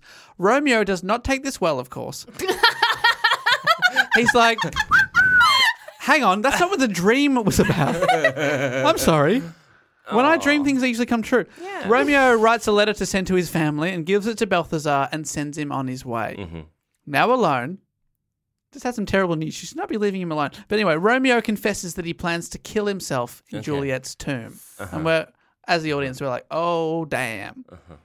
In the next scene, Friar Lawrence, our friar from before, who we've said is pretty dodgy, Yeah, yeah, yeah, speaks yeah, to yeah. another friar, Friar John, the man who was supposed to go and tell Romeo about the plan with Juliet. so he knows that she's not dead. No, he's a friend. No, I trust So him. I got lost. Uh, couldn't, couldn't find him. It's even worse. He says he confesses he never made it because he was put in quarantine due to a plague outbreak. So he never even left his house. Oh no! He's like, the plague on both their houses. was Oh, Actually, no! the friar's house. oh no. Mercutio, you've done stuffed up. Also, I've realized as well, um, with the giving away the goat, is that what it's called? Giving Yeah. away the goat at the start, saying that everyone's going to die. There's totally a fake not. out in the. What am I thinking of? Oh, so getting someone's goat. Yeah. So Apparently, if, you, if you put a, a goat next to a horse who's being all unruly, the the, the horse calms down. And so to Really? take someone's goat Does- is to kind of make the horse upset again. I don't know if this is true or a lie. Someone told I me love it. that I'm repeating. There are many people who will be repeating that, and I'm Oh, one of them. I'm re- Mm, good. Yeah, God, yeah. Yeah. That's a good fact. I just love the idea that in that scenario, being like, they really got my goat, you're like, I'm the horse. I'm a big angry horse, and I'm only okay when I've got my support coat. Support code for a horse is very lovely. Yeah. But yeah, no, there was a fake out because in that middle part where they were like, up, you know, if, if anything happens, the prince is going to kill everyone. And then everyone started dying. You're like, oh my God. So Tybalt saw him at the party and that's going to kill Romeo. And that's how the deaths start. And then it doesn't. You're like, okay, no, okay, no. And then Romeo kills Tybalt. You're like, oh my God, the prince. The prince is going to kill Romeo. And then it's another fake out. You're like, oh my God, how are they going to die? How many fake outs are there here? Oh yeah. There are multiple fake outs. No, Shakespeare knew what he was doing. He's like, Yeah. here's the goat. This is There very we go. I'm solid. taking it. Well, Friar Lawrence, just being told by John that he didn't send the letter, he quickly realizes that no one will come and save Juliet, who is now essentially sealed in a tomb with no food and or water, and he decides I'll have to do it him- do it myself, and he grabs a crowbar and heads to the cemetery. Look, smart boy. Someone should do that. Was he Good. planning on giving Romeo a crowbar? Chromeo. Well, Chromio has BYO crowbar. Mm. that night at the tomb of the Capulets, Paris, Sorry, is this day three or day four? I believe this is day four. Before, yeah. A lot has happened. Romeo's life, and it's uh, What a crazy weekend. Still you a lot know? on it. It's yes, one crazy long weekend. Yeah, yeah, it's yeah. like The Hangover, Yeah, yeah, but yeah. crazier somehow.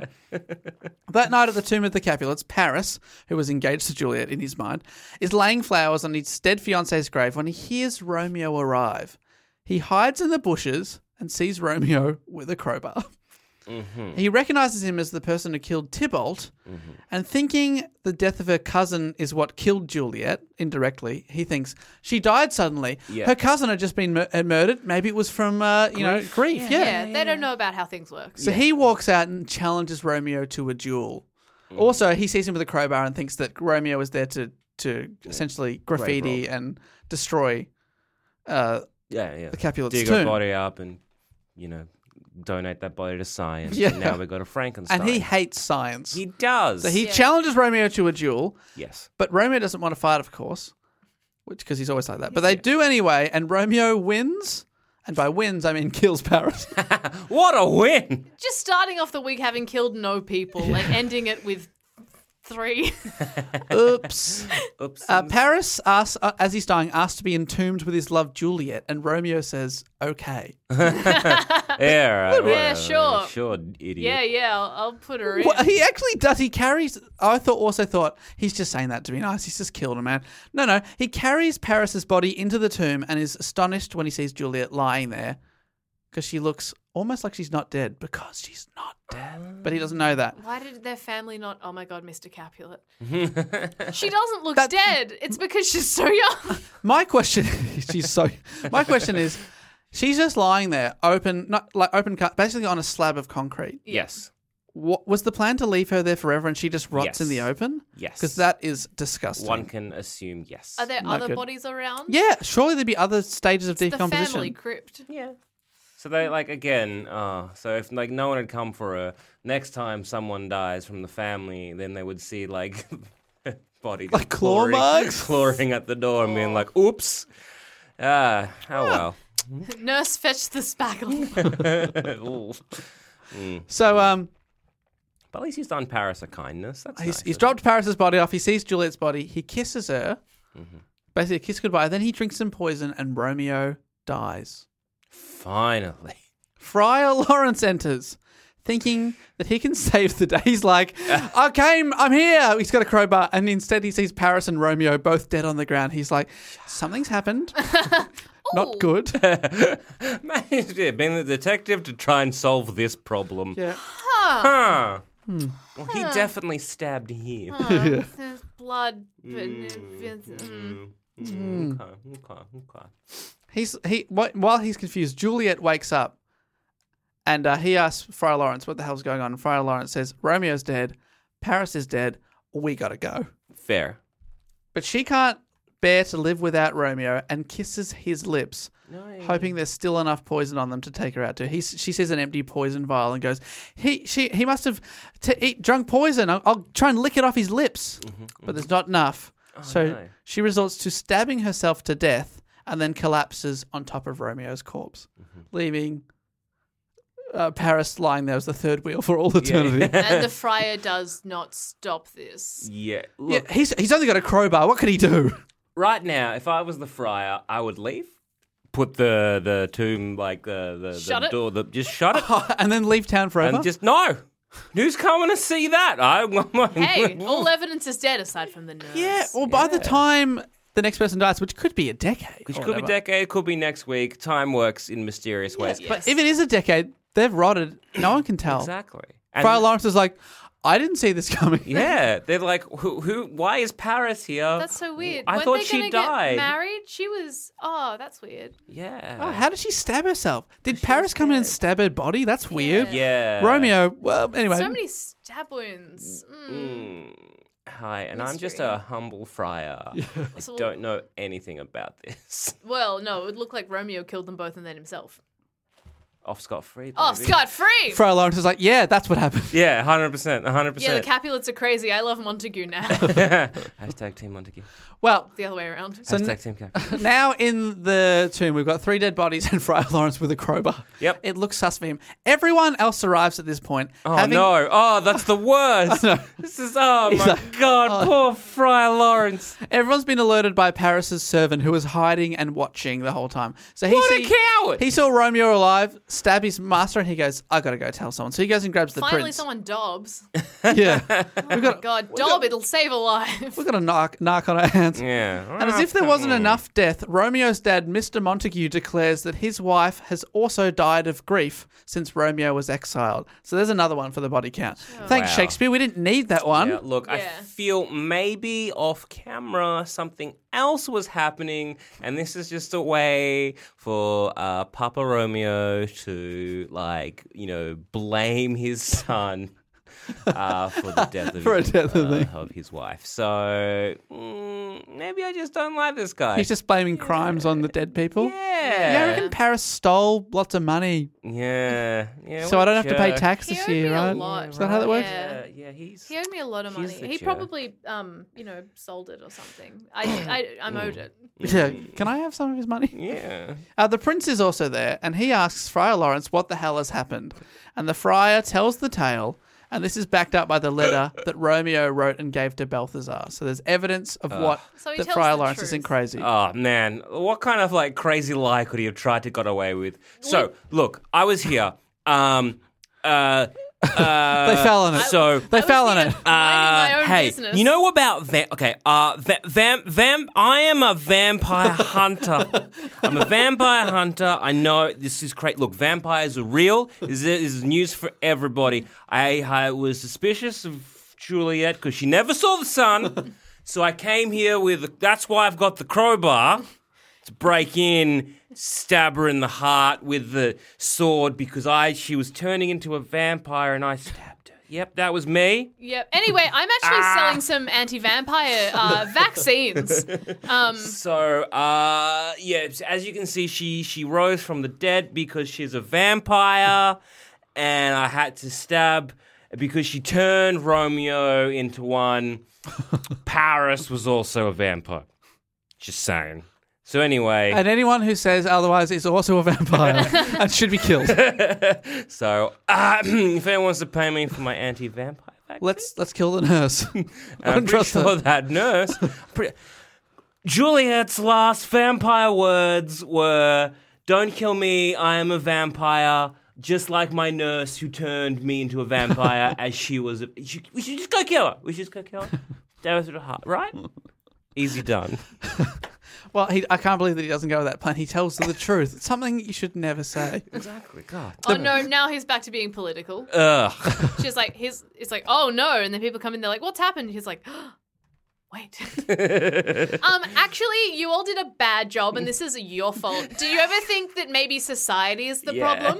Just gaslights everyone in this room. I'm. I, We who live could in a s- society. Who could say even married them? Who could say even gave her the poison? It could have been any one of you. Really, the poison was the words that you were, just, you know, giving her all throughout her life about the other fam. Just saying. Yeah. and it's like, I believed in love, so are you gonna call me the bad guy? Like, I'm the only one here who loved anyone. Like, come on, Prince, believe in something for once. Yeah, yeah. I've been ordained by God.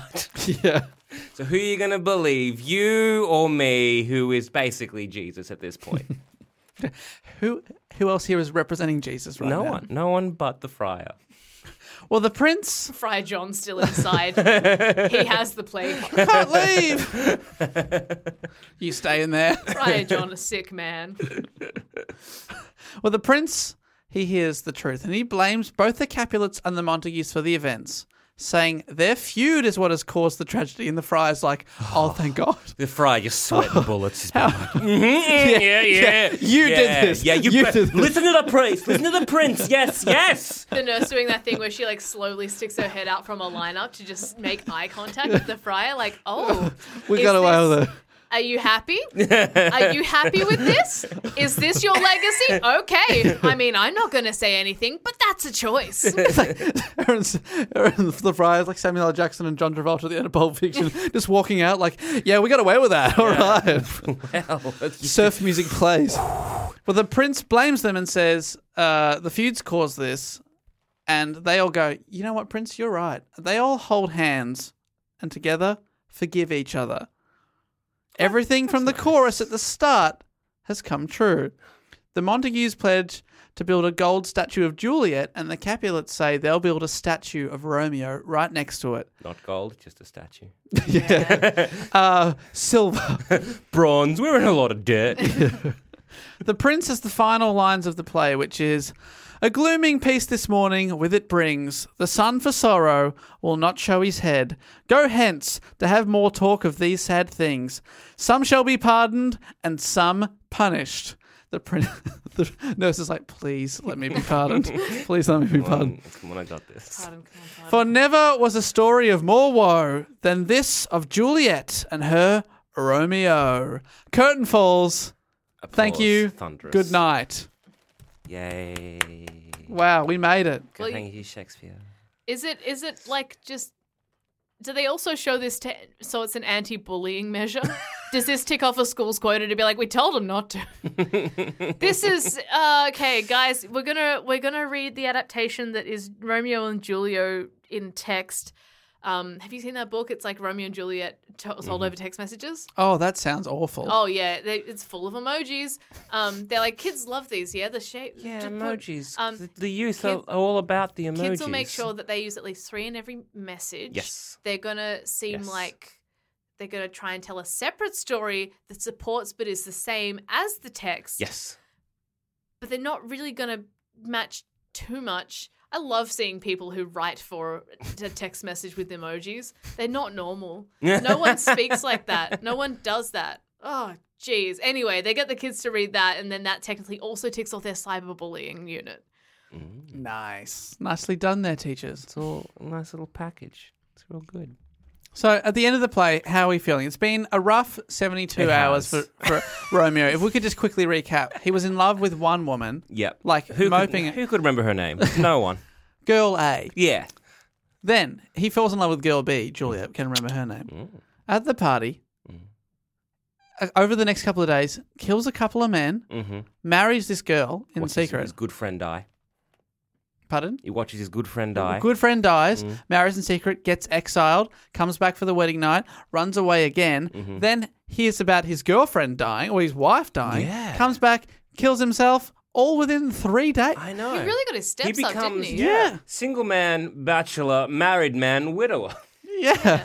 Also, All very in the space of a, a day and a bit. That's a journey. I love to imagine like one of Romeo's friends going to go to the party with him. They get to the party and he's like, "Yeah, let's find Rosalind." And his mate's like, "I'm actually not feeling too well." Goes home, has gastro, and by the time he's better, he's like, "I should see my friends." What? Why is all the town at the yeah. crypt? Oh, I what? heard. I heard he's getting married. Sweet. I'm just gonna get like I was gonna go and get like a, a good suit for that. oh, it's his funeral now. Cool. well, I guess it's the same suit. I'll just uh, take the strawberries off the top. Yeah, yeah, that's all we got to do. Take the strawberries off your lapel and you are ready for a funeral, my friend. That's how it works. yeah, it's a, a bit of a busy, busy, busy couple It is, days. it's absolutely uh, breakneck speed. This- Yeah. this- Yeah, pacing's a bit off. Just saying. I think everyone needs to calm down. You know, just slow down. Yeah. Take your foot off the. Look, you guys are young. You don't have to rush through this. You got your whole You got lives your ahead whole of lives you. ahead of you. It's not long, but you have your Yes. whole lives ahead. And he's like, "Yeah, I've got my whole three days left of life ahead of me, and I'm going to make the most." Honestly, if you thought you were going to die, which remember he did have a dream, a premonition. If you thought you've only got a few days to live, he really did cram a lifetime in. He really did. Did to he be look honest. like a fly? He did. he was The- like- he lived a mayfly Oh, existence. a mayfly boy. Him and Juliet, basically mayflies. They woke up one morning, they were like, well, this is what it's like to be in a body. Gotta use it. Look, Time's we're gonna ticking. die in three days, so you may as well do all the like milestones: marriage, death. Tick tick, the two milestones, life. What is Right. it apart from those two things? Exactly. I'm, so- I'm shocked they weren't born yesterday. You know. Oh, but that is the end of the play. You guys obviously know it quite well, but at the end, I always get the guests to score it out of five. Does it deserve its classic status amongst the halls of literature? Whoa. How do we feel? How are we feeling? Yeah, I, look, I, I do like it. I like the story. I always, every time I either you know either read it or kind of like you know watch an interpretation all that kind of stuff, or even just have a bit of a ponder about it. I, I always forget they are thirteen. But once you age them up, five out of five. Ah, what a what a lovely So story. age What a them up, good- and then you get a five. Yeah. All right. Well, let's give that five out of five from Zamet. Cass, what are you thinking? I think um, I think it's the same thing that happens to a lot of classics where uh, you sort of forget where an archetype can come from. So the story does seem a bit tired, but it's the original. So I think Right. it's a really I think it's a really important thing to note that it is what started a lot of things. It's permeated our culture in every single inch. People Even in architecture, the balcony for God's sake. yeah, yeah. every every part of our lives, you will not meet a person who doesn't know the story of Romeo and Juliet, Mm-hmm. who lives sort of um, in an English speaking country. Um, so And, that- st- and it is widely performed in other languages as well, too. Yeah. yeah, yeah, no, it it permeates. I would argue most culture. Um, I mean, it's what what five hundred years old now. yeah, yeah, it's- but he it- did base it on a couple of old tales, so it wasn't a, it's even- strictly so it's original idea. even So he older. popularized it, obviously. Okay, well then it's a popularization, and Yeah, it so which- he, he definitely affected culture. There's no Hmm. denying. no, that. no, no. Well, in that in that case, it's you know impressive in its own right 'cause it's like I guess the uh, it's, well, it's, it's a fairy tale at this point.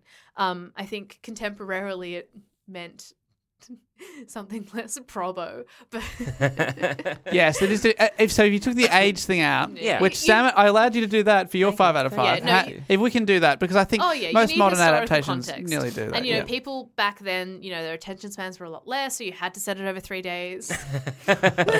everyone had undiagnosed ADHD, and everyone has just to do things because if you didn't do it straight away, you'd just be off doing something else. Well, not gonna everyone get knew done. they were on the verge of death at any given moment. No, I'll I'll give I'll give it a five out of five. a five out of five, fantastic. I would give it that score for hi- its historical impact, its cultural impact, and the way it has affected everything else. I've listened to an album recently, and Mm. they just had the prologue, like the singer just spoke the prologue in it. It was annoying. I hated it, but it's Oh, like wow. they, they st- I was just like, "Can you stop? Like this is so boring and old, and it's not a good story to base modern things off of." And it's been studied well enough that everyone should know the issues with it, but they don't care. Five out of five. Five out of five, fantastic. I'm also going to give it a high rating. I'm going to give it a four and a half out of five, which is quite good. And you say saying it permeates culture. I always loved at the end of the Shakespeare's to look up words or phrases that were coined for the first time. Wild goose chase. Ah, really? That's Wild goose exciting. chase. Well, Mercutio. we're currently excited for Untitled Goose Game to yes. come out. So, Uh, looking forward to that particular game, and I'm looking forward to playing that and uh, quoting Shakespeare oh But yeah, yes, I mean, while I honk at neighbours. suddenly it's more highbrow than you ever thought. Hmm. So yeah, I just thought that was uh, yeah an an interesting thing. So wild goose chase. Thank you so much for joining me on this wild goose chase. And Oh, there's thank you only for having us. one thing left to do here at Book Cheat. We are supported by some people on a thing called Patreon. Basically, they support our uh, my podcast that I do with Matt Stewart and Jess Perkins called Do Go On, where we talk about a uh, topic from history, and then from that. Enough people supported us on Patreon that Matt and I have been able to start our own spin off podcast, and that's this one, Book Cheat for me and Primates for Matt. You guys have both been on Primates? Yes. Yes. Talking about some lovely monkeys. Yes, you talked about primates and popular culture. What do you remember? What the pop culture stuff you talked about was? Uh, I talked about the the, the uh, orangutan from uh, Jay and Silent Bob Strike Back. oh, f- my favorite film when I was about the age that Romeo and Juliet are in yeah, this. yeah, yeah. Have you watched it recently? No. Oh boy, does it not hold up. Wow, leave I- it in the past. okay, okay. Leave it in the past. Yeah, I'll do that. Yeah. wise. Mm. Um, I spoke about uh, Pogo from the Umbrella Academy and the chimp from the Matthew Broderick film that has the same name as a different film, Project X. Oh. Yep, uh, I, s- I've been on there as well to speak about Sp- Scooby Doo. Oh, that age as well, right? Scooby Doo's great. Oh, that I, that oh, watching old cartoons is a really interesting um, foray into the way that media trusts its audience. Um, for cartoons, like especially watching the Scooby Doo one, um, there's a lot more telling instead of showing. And they have a lot, like, and that's one of the things that movies and filmmakers tend to do now. You can tell a lot with a movement or a scene and things that are more subtle. And I judge a movie, how good a movie is in writing in terms of, and, and direction as well, and how how much a director and a writer will trust their audience to make their own decisions and conclusions. Because I think cinema and film are more interesting that way. But Scooby Doo doesn't. They're like, oh, my glasses have fallen off. I can't see without my glasses. it's Because, some sort of an ape man. wow, I love that. I Beautiful. can't recommend it enough. Someone's, I think someone's put them all up on Daily Motion. Give them a goog. Check it out, Scooby Doo. We love it. Uh, and the people that support the show on Patreon, uh, they tell me their favorite book. Okay. And Yes. I read them out, and we get to talk about their choices. Mm-hmm. Excellent. Excellent. So I've got three here, and thank you to so much to these people that support the show. And I also announced the books in advance. Um, so if people, because people tell me that they'd like to read along, read ahead, that kind of thing. That's so lovely. That's so nice. It's like a proper book club. Yes, it becomes. I've, I call it the the book cheat book club on Patreon. So if you're interested. Uh, and you want to uh, join in and get bonus episodes of the other show, do go on, all that kind of stuff. There is uh, a link in the description of this episode. But f- for now, three fantastic people and three maybe fantastic books. Let's find out. Let's have a look. Um, our first name, I've I've got to tell you, it's a it's a hard one to pronounce. It's uh, uh, Lika Lomaki Great name. with a little uh, accent over the A. Um, It looks to me European, like a sort of Eastern European uh, s- star name, but in the where they've suggested, I actually can't look at where they're from. So that's just having a guess. I'm sure I've said it wrong. Maybe you will know this is your name when I read out your favorite book. That's probably the only way they'll know. Uh, thank you so I'm gonna much. support you. I reckon you nailed it. You know, Thank you, I reckon thank you. you got it in one. Thank you so much. Well, Is it spelled with a Y? it's L L Y. L I double K A double L O M A K I, and then there's an A accent on the A in the second name. Lika Lomaki. That's what I'm going with. Nailed it. Prove me wrong. Our favorite book uh, f- is uh, The Count of Monte Cristo. Oh. Because at the time, it was hands down the most gripping and epic story I have ever read, and it really got me into books. Well, that's good. That's Love lovely. that. That's such a wonderful reason to love a book. Yes. It's- It's a very long one, The Count of Monte Cristo. So good on you for uh, About revenge. getting into that. That's and the fact that it got you into other books. Respect for that. Perfect. Thank you so much to Lika Lamaki. Ika Lamaki, maybe.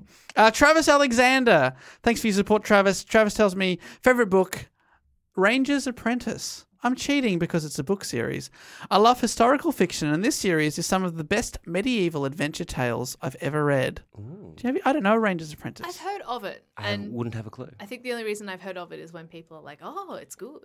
So, oh, okay. Oh, well, good. oh, it's good. Travis, that's two from two. Two good choices there. yeah. And finally, James Bo- uh, James Roy, who sometimes on our other show we call Roy Boy, is a frequent supporter of the show. Good on you. Good to hear from you, Roy Boy. Favorite book is Ghost Written. That's the name by David Mitchell, not the comedian. The Well, I other wrote one. Cloud Atlas.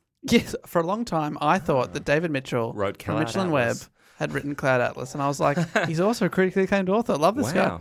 What a. Oh, look, I never read the book, but I love that film. It was real good. Who knew what was going on? Not me.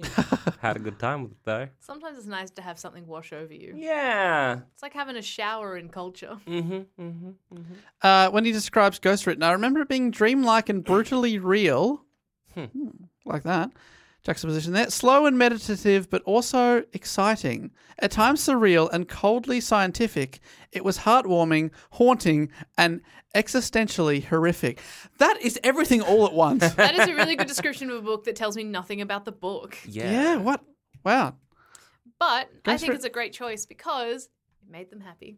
Yes, good on you, James Roy, Travis Alexander, Lick and Markey. Appreciate your support. You're doing the people's work. Yeah. Thank you so, so much. Well, that does bring us to the end of Book Cheat for another another episode. Team, thank you so much for joining me. Ah, thanks for having Thank us. you on. Cass for and having Joel. us. It's been wonderful. We appreciate you coming on. Um, well, I say we. I'm sure the people at home do as well. um, giving up your time to be here. And of course, you do lots and lots of fantastic podcasts. Would love to point the people in the right direction. Uh, yes. So if you just head to uh, sanspantsradio.com, you can check out our website where all the uh, podcasts that are under that banner and network, um, you can kind of uh, click through and have a look. I am personally on Plumbing the Death Star, Why Am I Sad, Thumb Cramps, and occasionally D&D is for Nerds. Have I missed any? Um, no, those are the free ones. um, and I am on so sanspantsradio.com. I'm on Why Am I Sad with Joel. So if you liked hearing us talk about rough stuff, And feeling. get on it. Um, Why Am I Sad? Um, Shut Up a Second.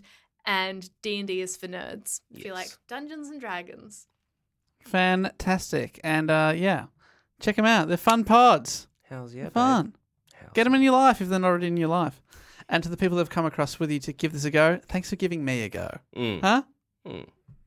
What a fantastic pod world we live in. uh, yeah, thanks so much. And uh, yeah, people can get in contact with me. I've got an email, bookcheatpod at gmail.com, and I'm on all the social medias under at bookcheatpod. But until next week, or in a couple of weeks when we come back with another episode, I've got to say what I always say, and that is books forever!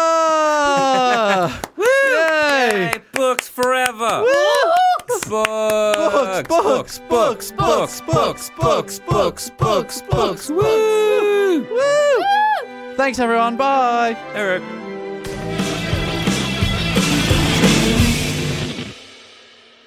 This podcast is part of the Planet Broadcasting Network. Visit planetbroadcasting.com for more podcasts from our great mates.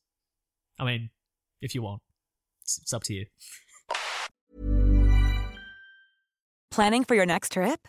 Elevate your travel style with Quince. Quince has all the jet setting essentials you'll want for your next getaway, like European linen, premium luggage options, buttery soft Italian leather bags, and so much more. And is all priced at 50 to 80% less than similar brands.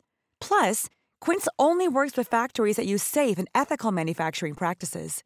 Pack your bags with high-quality essentials you'll be wearing for vacations to come with Quince. Go to quince.com/pack for free shipping and 365-day returns.